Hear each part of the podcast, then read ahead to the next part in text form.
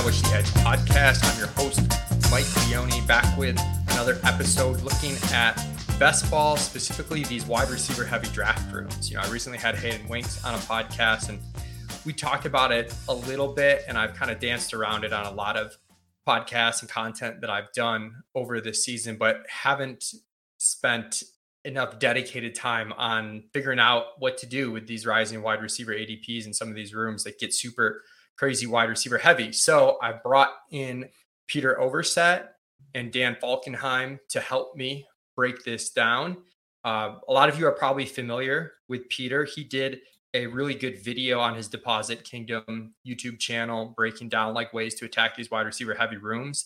And Peter was also, you know, teamed up with Ben Dominguez over at Fantasy Data Pros to do this cool best ball data contest. And Dan here won that contest by looking at wide receiver heavy draft room. So we should have some good discussion here. Peter and Dan, thanks so much for joining me. Mm-hmm. Um, yeah, I guess let's get it started. Uh, Dan, do you want to talk a little bit about what you did for the Best Ball Data Bowl?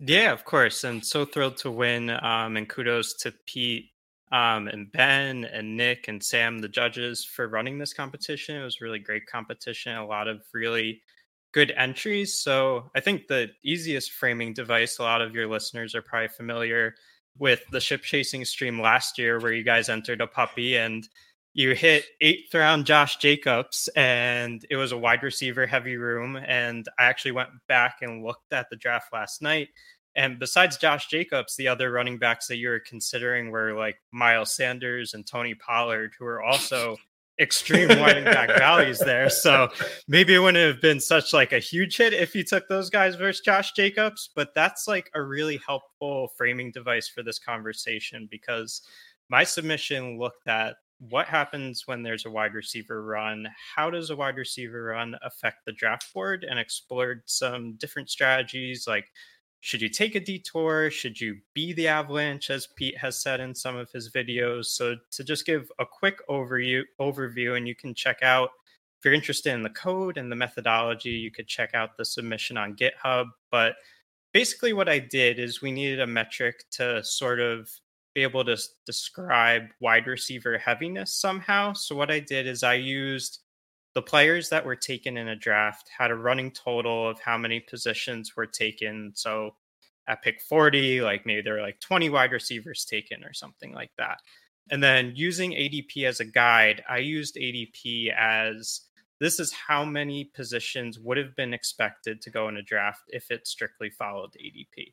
So basically, from there, you can just compare like if 20 wide receivers went through X number of rounds, and let's say 16 wide receivers were expected to go. Then you have about four wide receivers who went above expectation. And then to be able to compare that at different ranges mm-hmm. across the draft, I scaled that metric so that you can really compare like how wide receiver heavy like picks in the third round were versus picks in the seventh round because what you can get into is like a uh, there might be more wide receivers who have gone um, earlier than expected in the seventh round. But if you have if you're very early in the draft and let's say only two wide receivers like more than expected went, that's still a pretty big difference. Because if you're sitting like in the middle of the first round and all of a sudden like this year, like Jalen Waddle has already gone, Chris Olave has already gone, and maybe you get into a wide receiver room where Devonta Smith has already gone. Like we hmm. want to be able to say that like those picks are just as wide receiver heavy as something similar that happens in the seventh round.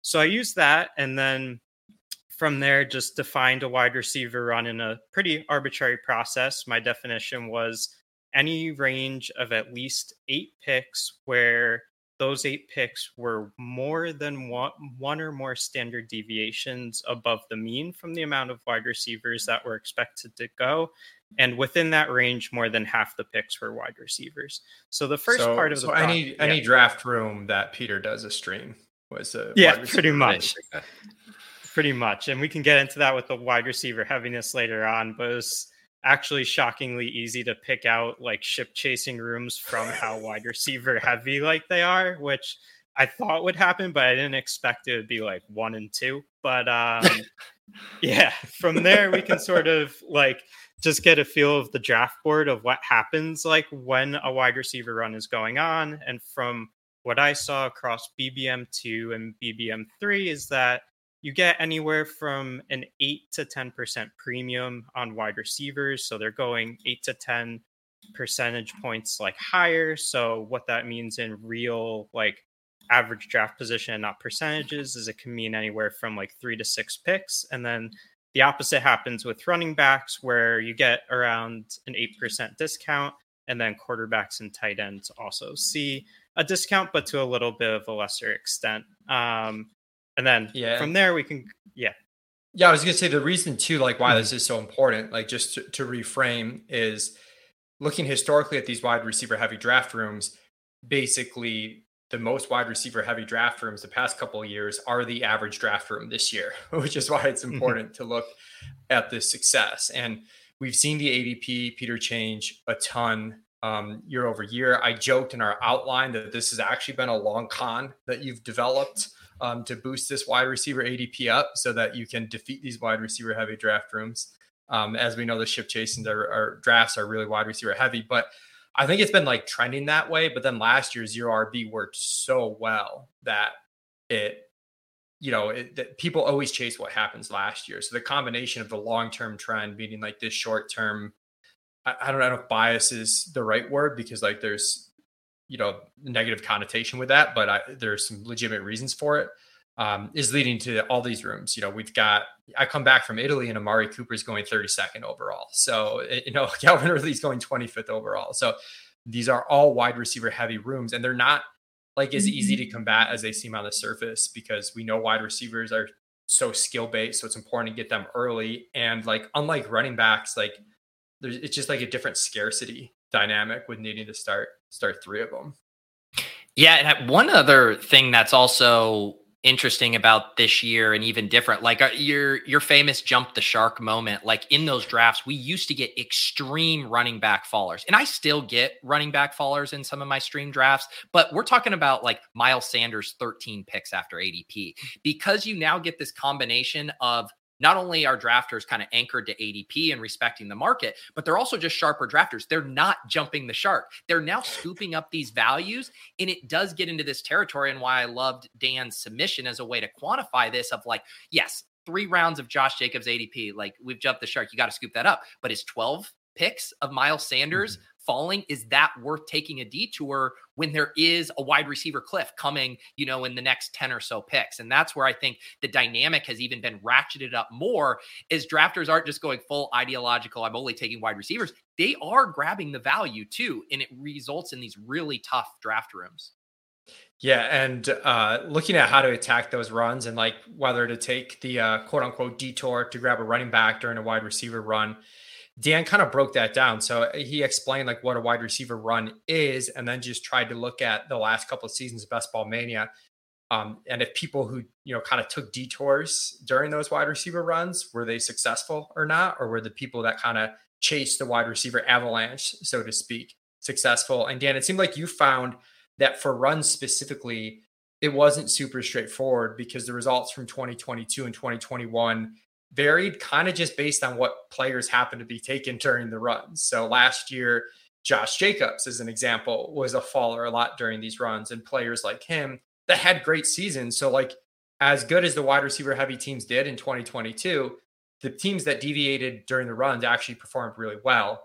It was kind of the opposite in 2021, where some of the wide receivers that went during these runs, like Amon-Ra St. Brown, were like the breakout players you needed to have. So mm-hmm. um, it seemed like there wasn't a clear cut answer as to what to do specifically if there's a wide receiver run. And it seemed like you found more clarity when looking at how wide receiver heavy the draft was as a whole, as far as what to do strategically it wasn't as clear what to do with wide receiver runs just because the data was very player focused and really dependent on which players hit in that year and also which mm-hmm. players in those ranges like didn't work out because I know according to your best ball manifesto like teams who spent really high draft capital on wide receivers were really successful last year. And I think some of that might be reflected in the decisions to take a detour or take a wide receiver in 2022 because you had wide receivers like Adam Thielen, like Elijah Moore, like Allen Lazard, who like weren't that helpful for your team and were wide receivers who were getting pulled up in wide receiver runs sometime. So going to rooms that are wide receiver heavy, I think it's important to note that what I looked at was the top 5% of drafts in both um, BBM2 and BBM3. So there might be some small sample concerns. And I think anyone who wants to say that, like, this is a small sample, like, that's fine. But I think what the data shows, and maybe is more of like a caution flag instead of like, you need to draft this way, is that number one, it showed still getting to four or five wide receivers by round seven or by round nine was still a good drafting principle. We know that that's a good drafting principle from from a few years of best ball mania data. But the thing that surprised me a little bit is if you look at the best ball manifesto, if you look at some of the charts Hayden Winks has put out, drafting more wide receivers and drafting them earlier was a really effective strategy in Best Ball Mania 3. But when you look at wide receiver heavy rooms, you didn't see that same magnetic effect that you would expect going in. I thought, okay, it was good to get them earlier. It might be even more important to draft those wide receivers earlier in a wide receiver heavy room. But the data kind of put up like a little caution flag that really anywhere from three to six wide receivers in terms of just regular season scoring and in terms of just advance rates, which we can get into the playoff angle of all of this. But it seems like really if you were at three to six, you were pretty fine in terms of advance rates. Again, four to five was good, but did seem like there could potentially be some wiggle room when we when we plan ahead and when we look at BBM4 drafts and when we see how wide receiver heavy BBM4 is compared to prior years. Yeah. So if I'm interpreting that correctly, you had kind of expected to see it might be even more important to be wide receiver heavy early in these wide receiver heavy drafts, given the mm-hmm. overall landscape of the success wide receiver heavy teams mm-hmm. had. But but what you saw was that wasn't necessary. It wasn't that much more important than it was in a, in a regular draft. Am I understanding that correctly? Yeah, exactly. That's um, kind of the takeaway I had. And again, small sample caveats and all of that. Um, but that was the main takeaway that I had and a small caution flag heading into BBM4. Yeah. And I had noticed too, it seemed like you had the four to five wide receivers by round seven was like pretty optimal by advance rate. And then it kind of stayed at four to five wide receivers through round nine. So I know that's like one adjustment I'm trying to make this year is like getting a few of those wide receivers early. And that's what Hayden and I talked about the other day was getting a few of them early, but then like kind of relying on those receivers and not going like crazy. Like there's certainly rooms if you're going to give me the values, I'll take six wide receivers out of the gate in the first seven rounds or whatever. But in the wide receiver heavier rooms, just kind of getting getting a few in there so that you're not like crushed by the avalanche, so to speak, but you mm-hmm. also are able to take some of the the other values and we'll get in a little bit into some of the Peter specific strategy notes on how to combat that. But one thing I wanted to talk about with the wide receiver runs was you noted the wide receiver ADP in general returned to baseline about two rounds after a wide receiver run, which was interesting to me because I know looking at like the top top wide receiver heavy rooms, like some of these ship chasing rooms, like we did like a draft with Eric Beimfohr and Spike Week, and I was taking like like it just lasted the whole draft. Um, it seems like those drafts maybe are a little bit rarer, and and I think to Peter, to your note too, what you were saying with the landscape this year about how people aren't letting like running back slide three rounds past value, only twelve. I could see where I think it's a little easier to figure out how to combat these rooms if you know that like eventually the wide receiver ADP is going to level mm-hmm. off. Right. It's really difficult if it never levels off and then you're just like totally behind the eight ball if you skimped a little bit early and that's that's where i do think some of those soft skills of one reading your room and there's some things you can actually do looking at the badges the familiar names like the badges is a pretty good proxy for for how a room is going to go. Um also knowing the ADPs like inside and out, like in knowing, hey, right now Treylon Burks is falling in drafts because of this injury scare. I still like his late season upside. He fits into what I'm trying to do. Oh, this allows me to maybe grab that running back in the fifth, sixth because I know I have a Bateman or uh, Treylon Burke. So I think there's those intricacies that can help you navigate the wide receiver avalanche. And I do really think that's the way you can really build strong teams in this room. Because if you're doing anything rigid, being like, I'm just going to take six wide receivers to start because I don't want to get buried by the avalanche, you're probably passing up on some really good picks. And you're doing it because you don't want to think more critically about the overall board, the room, and the ADP dynamics. You also might end up taking some of the, you know, you mentioned some players, Dan, like Adam Thielen, Allen Lazard, like players who maybe aren't like the best archetype to get pushed way up a board. Like, fine if there's their ADP, but you start like if you're taking wide receivers to take wide receivers, it reminds me of something I listened to Sean Siegel and Ben Gretch on Stealing Bananas the other day, and they do their podcast where they project like next year's first round. But Siegel was saying like with the wide receiver heavy ADP, there's a lot of wide receivers now that are getting taken at their ceiling, basically. And uh, I joked about Amari Cooper, like that. That feels to me like we're you know ADP of 32, like that that could fall way off, and that's being at his ceiling. So like being selective too, and not just blindly taking you know the wide receivers. Um, let's talk a little bit more about your video, Peter. Uh, I thought it was interesting too, and again, you can check this out on the Deposit Kingdom YouTube channel that Peter has. The sort of like intro to it. Uh, the the Josh Jacobs jump the shark kind of made it made it into the intro clip. It was also funny to me that there was uh, a clip of you guys kind of talking about how like eventually what is happening is going to happen, um, which is really cool to kind of see in in high in you know retrospect that you guys sort of called that like eventually drafters are going to get sharper. But during that, Kerrane kind of makes a joke of like, oh, you mean eventually people will start drafting the players that score the most points earlier? And we've kind of gone so far sometimes with the current landscape where some wide receivers that are definitely, I think, like objectively projected for less than running backs. Like you look at like, I don't know, say like Chris Olave versus Tony Pollard. Um, mm-hmm. You know, you're you're you're seeding. You're not taking if you're taking Olave over Pollard, it's not because of raw points necessarily. There's still some running back yeah. wide receiver dynamics in terms of bust rates, but there is some like initial stuff like going back to like zero RB, which you outlined in the video, kind of like the point of it to begin with, where like part of zero RB was like you don't want to like make worse versions of the best teams, right? Like these teams that draft CMC one and these awesome running backs, then you at the end of the draft just go running back, running back with worse running backs.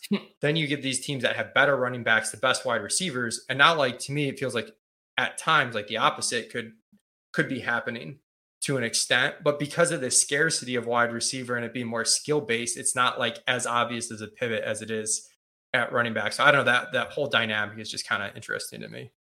Yeah, it is. And I think a similar parallel or an extreme way to think about it is for anyone who's done super flex drafts, right? Where you you might say like i'm sorry i'm not taking mike white because he's the best available quarterback and i need one like over jahan dotson. Like you know but you might say like i literally need bodies. Like I, this team is dead if i don't have a few quarterbacks here. And so there is that element of like individual picks in a vacuum and how they project versus putting together a roster within a room where you know the room will punish you, maybe in the super flex mm-hmm. example, if you keep passing on QBs, or in a ship chasing draft where you keep passing on wide receivers. And that's where it comes back to the context again, right? Because if you always just select uh, the best median projection player, or even like the best upside player, like it doesn't account for the overall dynamics of you are building a team, a roster, not making individual picks in a vacuum.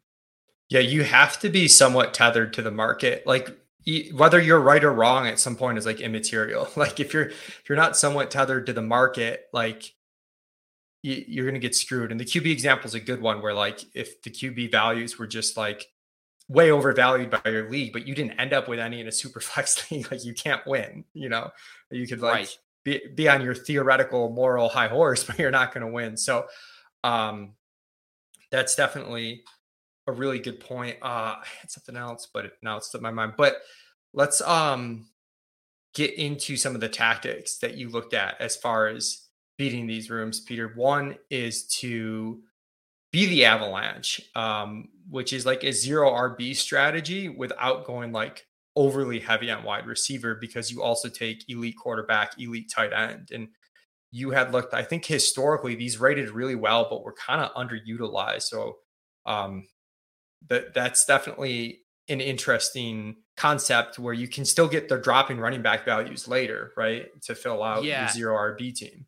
And what what was interesting to me is this it, it feels like a paradox, right? Because we say the wide receiver rooms are heavier than they've ever been. Like Dan's data has very clearly proven that. And yet you don't actually see a ton of true zero RB builds. And I mainly attribute that to the third round of drafts right now, which is actually a pretty gross range for wide receivers. And you have drafters are saying the elite quarterbacks are here. We had all of this running back value, your Breece Halls, your Rhamondre's, your JT was there for a bit. You have a guy like Mark Andrews. And so you have all these options, and people are like, I'm sorry, like I'm not reaching to take, you know, Terry McLaurin or even Keenan Allen like over these better picks who just project better. And so what I notice is that even though teams would still have four or five wide receivers through seven rounds, they weren't true zero RB builds, which we can, you know, quibble about if that matters. You know, Leone's manifesto has shown like the way you allocate the draft capital is more important than like where you specifically take those.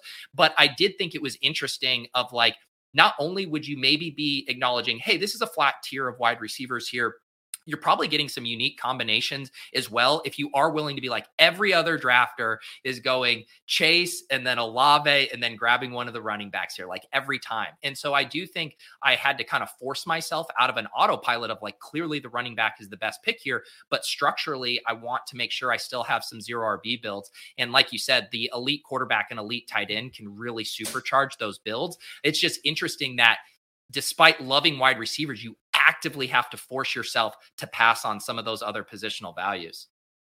Yeah, definitely. Um, the second one you looked at was punt quarterback and punt tight end, uh, which allows you to again not get buried by the avalanche because you're not going to lose wide receiver strength while still being able to get a couple of those running back mm-hmm. values that might have been going in like round one before, you know, like a, a mid late second round Tony Pollard, um, that sort of thing.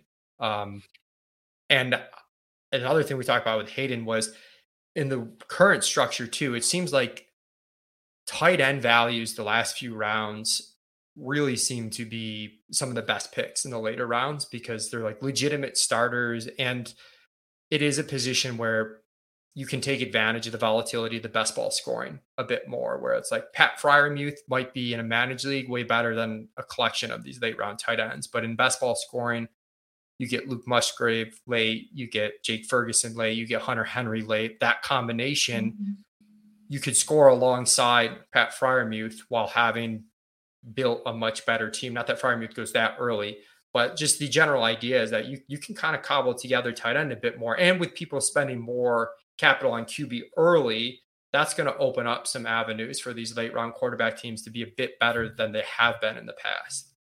Yeah, and that's another kind of, I think, macro trend for drafts this year that's unique to this ADP landscape. And, you know, I think it's a combination of the few things that you hit on. We also have one of the best rookie tight end classes that we've seen in a long time. We saw some rookie tight ends really come on late last year, and we have a bunch of these guys. You mentioned Musgrave. These guys are all readily available. There's true starting tight ends, guys like Hunter Henry, Jake Ferguson, that have like very little competition that are all available. And you compare that to some of the wide receivers and running backs you're having to take in that range. And you're like, this guy might be the wide receiver five on his team. This guy might be the running back three on his team. Don't even know if he's going to get a touch. Whereas I have quarterbacks like Desmond Ridder, He is going to be the quarterback week one. There's tight ends, you know, who are going to be out there. And so it does in that sense. It's like, why don't I load up on the sure things, the running backs and the wide receivers to the first 10, and I can go three tight ends, four tight ends. Uh, if you're Dan Zach, five tight ends, grab three quarterbacks and basically have the second half of your draft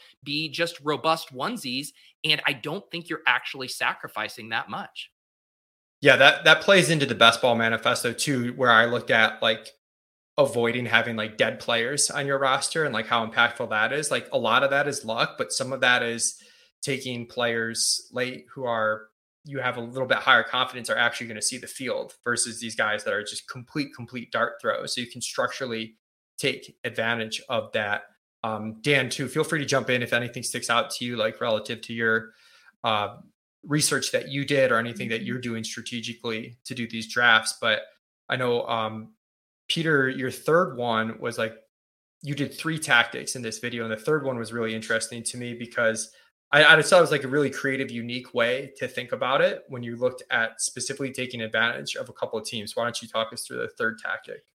Yeah, so the third tactic was player specific and team specific. And, you know, I try for those videos, I try to make them more evergreen, but I do think there's a couple teams out there that because of ambiguity, and we're kind of used to seeing this with running back rooms. You know, we've talked a lot this offseason about the Dolphins, the Saints, the Bears, because the market doesn't know how to properly, you know, project and assign this volume, everyone just kind of shrugs their shoulders and says, we'll take them all in the double digit rounds and just figure it out. Normally that doesn't happen as much with wide receiver because we know how much talent drives wide receiver production, and there's generally kind of clear pecking orders. But when I looked at the Giants and the Chiefs, these are two wide receiver rooms where the market has like no clue what to do with them. So much so that I've been joking that the Darren Waller ADP is not like a, a hurrah for Darren Waller and more an indictment of we don't want to deal with any of these wide receivers, so we'll just take Darren Waller. And coincidentally, that's what happens with the Chiefs too, right? Travis Kelce goes in round one, and now that you have Toney, who is the only other guy going kind of relatively early, everyone just saying, I have no clue. And so I want to lean into that. These guys, like outside of Skyy Moore, every one of those pass catching options is going in the double digit rounds. And this allows you to say, hey, if I have a Patrick Mahomes or a Daniel Jones, I know that the way I win these tournaments is building out correlation, really having guys beat out their ADPs these wide receiver rooms give you avenues to that at really cheap prices. That stacking and correlation we know we need. So you can hammer other positions and say, I only have four wide receivers through round eight. All of a sudden, Daniel Jones starts to look really good to me. One, because he's a quarterback that has upside on his own. But then it's like, I have legitimately six options I can backdoor stack. And everyone has their own preferences. There's good people on the Parris Campbell and Wan'Dale Robinson side. But the point is, if we're trying to build a team to take down a tournament, leaning into that ambiguity. And if you hit on a guy who turns into or performs at a fifth or sixth round cost, you've built a team that other early wide receiver drafters are trying to build by spending a fifth, sixth round pick, but you're also going to have feathered in there a really high upside running back because you got that wide receiver production late. And so this, it doesn't even have to be team specific. It can just be your own eval of, I feel really good about this wide receiver late. I feel so strongly that DeVante Parker is going to be a top 24 wide receiver. Great. Now you can build a team knowing you have that. And this goes back to kind of reverse engineering your drafts. And I just think both the Chiefs and Giants are a bit of a cheat code for doing that this year. Yeah. And there's a couple things there that I want to parse out. One, in previous years, not last year, but we have seen some rosters that can perform well with like quantity over quality at wide receiver if you're able to kind of hit on those later round mid teens picks. It's becoming harder to do that because I think those picks in general aren't as strong, but you're identifying specific situations where those picks are strong. And then that ties into, again, Dan's study where even in these wide receiver heavy draft rooms, if at a certain point the wide receiver ADP is going to return to baseline, like you've kind of bypassed the run, you haven't taken wide receivers early, and you know you can get these Chiefs and Giants players around ADP. It's not like you're reaching a ton for them. And to your point too, there's so many of them too that you mm-hmm. have some outs. You don't feel this pressure to take them, you know, too early in your drafts. Um, and just no. in general, I really like the idea of uh, thinking through a strategy with the specific players that you can take later. Like that sort of that's sometimes where I struggle. I know Herzig's really good at like identifying two v twos. Like I'm kind of looking at the pick. I wouldn't say in isolation, but I'm looking at the pick by itself relative to like draft capital and, and positional scarcity and stuff. And I sometimes fail to look at like the pick relative to like what am I going to get later, which is like obviously huge because if you can, as you said, kind of recreate it like back the draft out, you can you can run into a really dominant team if the draft breaks right for you. That's what's I think it's fun too because a lot of times when I made that video too, people were pointing out like okay, well, you can backdoor stack the Patriots or the Texans and stuff too. And it's not like that those guys couldn't hit or really outperform their value. But I do think some of these offenses that are actually explosive and have the talent, and it's the ambiguity that's driving it down, and really asking yourself, can this wildly outperform ADP? Because sometimes if you are too casual with it, you will end up with a ton of New England backdoor stacks or Houston backdoor stacks because you were, you know, taking too many other detours there. So you also want to be careful that it doesn't become too much of a safety net and yeah. you're still being kind of purposeful with how you do it. But uh, go ahead, Dan. It's also something you can be very turn turn specific based on where you are in mm-hmm. the draft board. Because something I've found a lot, and you can tell if you're in a wide receiver heavy room, like on underdog, if you see it's like the badge brigade is out. But if you're on that like one two turn, I I mean, I really like the running backs like Bijan Robinson and Tony Pollard and even Nick Chubb. But in some drafts, I've found like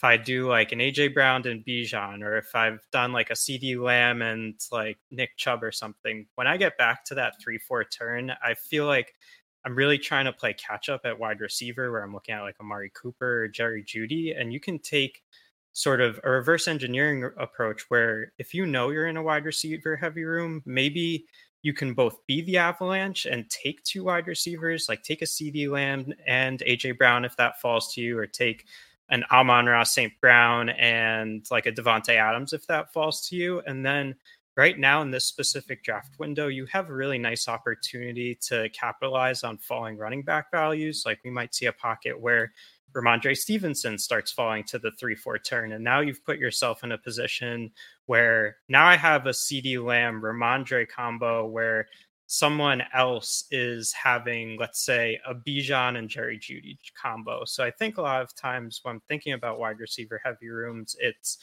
what kinds of like 2v2s can I pull off? And also, like how can i do that in a way that still gives me the weekly upside in weeks 15 16 and 17 because so much of your expected value really comes in the finals so like maybe like i take a value on a wide receiver run eh, on like cam akers or something like that maybe that gives me a little bit of a regular season advancement boost but i really want to make sure at the same time like layering in all of pete's strategies like be the Avalanche and then also be a Houdini at the same time. Like, can I reverse engineer my drafts to get that wide receiver firepower and then maybe also escape with a running back value without sacrificing those 2v2s once you get to the playoff weeks? Yeah, I'm glad you brought up Mondre too, because like another element in addition to zero RB doing so well this year, wide receiver ADP trending the way it has been just the last couple years is the running back holdouts and then like those are kind of like more of a systemic thing with like Josh Jacobs, Jonathan Taylor now like depending on how your risk tolerance like you can build some crazy upside teams if you think those guys are going to play. And then unique to this year, you've got the Breece Hall, Dalvin Cook situation, the Rhamondre Zeke situation, and it, it just enhances the wide receivers going earlier because people are afraid to take those specific running backs. So that's that's definitely another element to it. And I like your idea of like, well, you know, Nick, you know, Nick Chubb's slightly better pick here than Davante Adams, but like, let me take a mm-hmm. small loss here for a bigger win later, so to speak. Um, it gets hard though when like you do that so much, and I'm like, well, at what point do I just take Bijan Robinson? Like, and I yeah. stop doing the reverse engineering. It's it's interesting too, and I, I think one thing that dovetails with this to circle back to zero RB, and and one of the reasons zero RB has been so successful, like over the years in lots of different environments, is just that simple dynamic of when there's injuries, when the chaos of the season kicks in, the running back position is going to benefit from a projection standpoint far, far more than any wide receivers. Like if Adam Thielen's out for the year, is Leone going to go tick up DJ Chark's um, target share? Probably a smidge, but it's not going to meaningfully move him out. If Miles Sanders is hurt for the year. Leone's going to probably go push Chuba Hubbard up to a projection that makes him a fifth, sixth round value. Like that's just how this works. And so when you think of those dynamics, I think that's why drafters are so willing to do it and why this is now such a unique problem because you basically have to say, are those running backs now projecting so much better than the wide receivers that it's now mitigated and offset that that projection boost from like contingent value? But i still find myself in these tournaments saying mm-hmm. It'll be much easier for me to hit on a Tyler Allgeier or a guy, a contingent play later and rocket that guy up into my lineup than it will be to find a guy who can do what Ja'Marr Chase did in week 17 a couple years ago and drop 50 points. It's so, so much harder to find that at the wide receiver position than it is the running back. And now is the question of, but how far till the scales tip back in that other direction? Yeah. So this has been great. Really appreciate you guys coming on. Um, don't know if you guys have anything else. I think we, we covered it pretty well though. So I'm happy happy with the way that went. I hope the listeners are happy. Make sure you check out again Dan's study with the Fantasy Data Pros Best Ball Data Bowl. He also wrote an article about it over on SI com. You can follow Dan on Twitter at the Falcon with a K instead of a C. Uh, Peter Overzet, you can find him, you know, his Peter Overzet YouTube channel, also his Deposit Kingdom YouTube channel. Uh, Peter, anything else you got lined up as we're in the uh, the, the crux of draft season here? Yeah, no, I would just say again for the uh, the data bowl, um, you know, we mentioned it's all available on GitHub, and there were some really incredible mm-hmm. submissions. Um, and I know a lot of people, Leone, to your credit, were you know very inspired by the manifesto this year. That kind of like set the tone and the bar for kind of the quality of work that people now kind of expect from best ball data stuff. And I thought um, the team just put together some really incredible results. And you can go through that. You know, if you're like me and you don't understand the coding element, you can look at the pretty graphs and read the takeaways and the conclusions. If you are in the weeds or wanting to learn stuff like Python and R and all of that good stuff, you can see their exact methodology, how they did it, how they manipulated the data. And so mm-hmm. I think it's just really cool that it's all completely open source and you can go through and see literally what they did at every step of the way. Dan, Team Python or Team R? Um, I learned on Python, but Team R, just the visualization. Oh, oh so my goodness! Better. I know we're losing a lot I of good men out here. Well, the funny thing is, I can't really write functions on R well. I feel like I can write them much better on Python, but Team R. All right. All right. We'll leave on that sour note. Uh, thanks so much for tuning in, everybody. Again, yeah, check out Dan and Peter's work. You can also check out all my stuff over on Establish the Run. We'll continue to have a bunch of episodes over the next couple weeks. Um, probably start moving a little bit more into the redraft advantage streets. Thanks for tuning in, everybody.